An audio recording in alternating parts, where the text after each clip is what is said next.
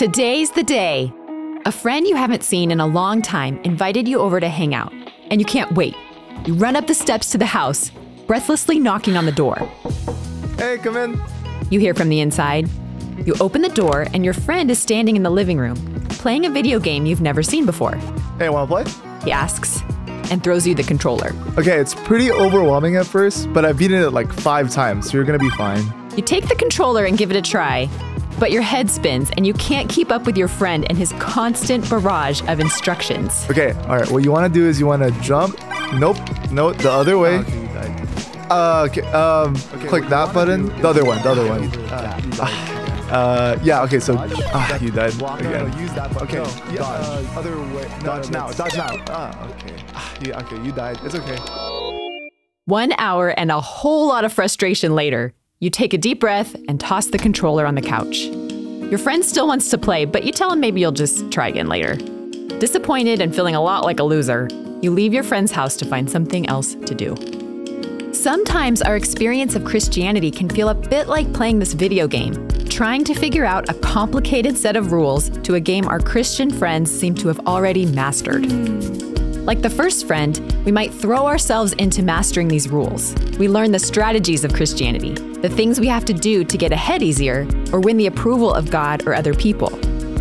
Following all these rules isn't always easy, but we might feel much better at it than engaging in relationships, which can feel messy, vulnerable, and uncertain. Or, like the second friend, we might feel frustrated and defeated by Christianity because we feel like we're constantly failing at the things we're supposed to do.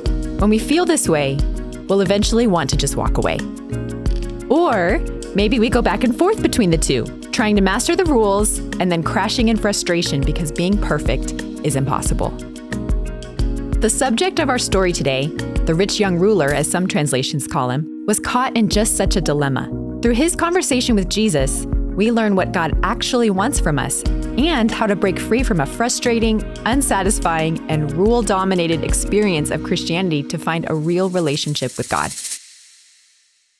Mark 10, verse 17. As Jesus was starting out on his way to Jerusalem, a man came running up to him, knelt down, and asked, Good teacher, what must I do to inherit eternal life? Imagine you're this guy. We'll learn later that you've been working hard to be good your whole life, and you've done pretty well. You've learned that if you can figure out and master the rules of the game in life, then you'll get what you want. But lately, you've been stuck. You've done everything you've been told, but you can't shake the feeling that something's missing. Aren't you supposed to be happy? Why don't you feel secure or satisfied? You've heard a lot of chatter about a teacher named Jesus. It definitely seems like he has something you lack, but you can't figure out what it is. As he arrives in your hometown, you get to hear him for yourself. You notice that he's happy, confident, and caring. People follow him and look up to him. Surely he can help you figure out what you're missing. Hearing that he's about to leave town, you race up to him to glean some of his wisdom before he goes. The crowd moves aside as you push your way to Jesus. Breathless, you ask your question and wait for his reply. You're nervous. What if there's a rule you missed? While you wait for Jesus to answer, you look around at his other followers. Surprised, you notice that they seem very ordinary, and you begin to relax. There's no way these guys have done more than you. And then, Jesus pauses thoughtfully, stopping his journey to take the time to answer your question. Mark 10, verse 18 to 20. Why do you call me good? Jesus asked. Only God is truly good. But to answer your question, you know the commandments. You must not murder. You must not commit adultery. You must not steal. You must not testify falsely. You must not cheat anyone. Honor your father and mother. Teacher, the man replied, I've obeyed all these commandments since I was young. As Jesus talks, you start to feel pretty good about yourself. You must not murder? Check. Not stealing? Check. Listening to your parents? I mean, pretty much. So is that it? You're in the clear? Mark 10, verse 21 to 22. Looking at the man, Jesus felt genuine love for him. There is still one thing you haven't done, he told him. Go and sell all your possessions and give the money to the poor, and you will have treasure in heaven. Then come, follow me. At this, the man's face fell, and he went away sad, for he had many possessions. Oh no. There's no way this is what you were missing. You look around at everyone watching you. You look back toward your nice house, and then you look down at the ground. How could Jesus expect so much of you after everything you've done? But in all of that looking, you forget to look at Jesus. He's looking at you with care, love, and understanding. He knows you're unsatisfied. He knows you've been looking in all the wrong places, and he so badly wants to help you see that too. But because you're clinging so tightly to what you have and what you've done, you walk away from Jesus' invitation to a lifetime of friendship with him. Mark 10, verse 23 to 25. Jesus looked around and said to his disciples, How hard it is for the rich to enter the kingdom of God. This amazed them.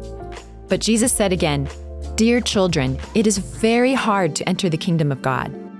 In fact, it is easier for a camel to go through the eye of a needle than for a rich person to enter the kingdom of God. Imagine being someone in the crowd during this interaction. You watch this guy that you've probably seen around before. His life has always seemed really good. So when he walks away, you get a little afraid. If he couldn't make it with Jesus, how could you? Then Jesus turns to you and explains how difficult it is for someone like him to have a relationship with God and that it'd be easier for a huge camel to go through the eye of a needle than for someone like this guy to enter God's kingdom. What? There's definitely no chance for you then. But Jesus isn't done yet. Mark 10, verse 26 to 27. The disciples were astounded. Then who in the world can be saved? They asked. Jesus looked at them intently and said, Humanly speaking, it is impossible, but not with God. Everything is possible with God. As you listen to his response, it clicks. This rich man walked away from Jesus because he was trying to work the system, relying on his own strength, his own power, and his own good deeds to get what he wanted. But he was unsatisfied and unsuccessful because human effort couldn't make him good in God's sight.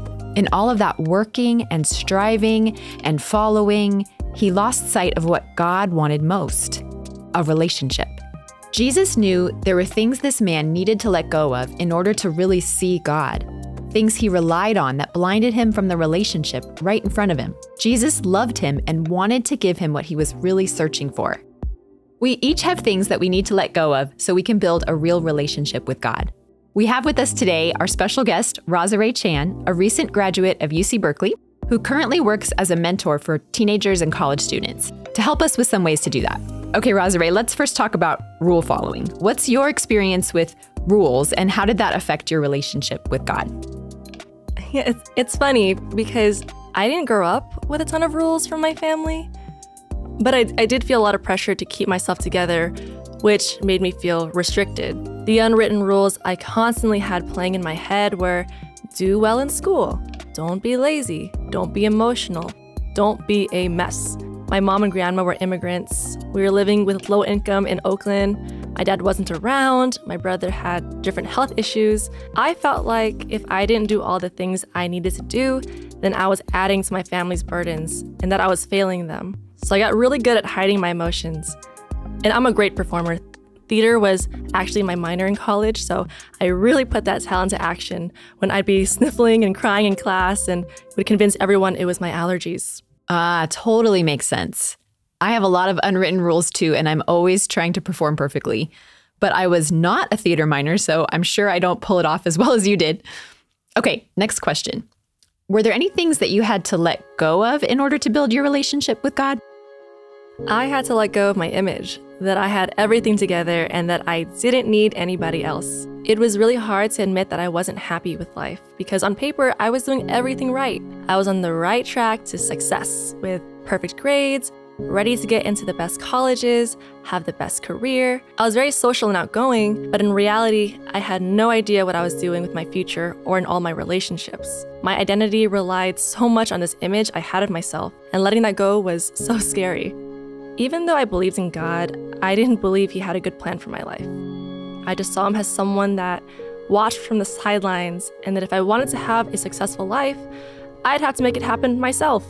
The way I viewed myself was how I thought God viewed me that I'd fail Him and be a burden if I didn't juggle and stay perfect at everything He wanted me to do. But that's not how God operates. I don't need to earn a grade or pass a test in order to please Him. The idea that God just loved me without me having to do anything felt terrifying because I couldn't mentally understand it. Seeing Him as a relationship started when I was able to talk to Him about every little thing I felt. I could tell him about the things I wanted and the things I was upset about. I didn't feel like I had to hold things back from him. And this is a constant battle. When I try to put myself together to please God, it affects the people around me. Just this past month, two friends on two separate occasions told me they thought of me as the mom friend, which might sound like a good thing, taking care of people and trying to help them.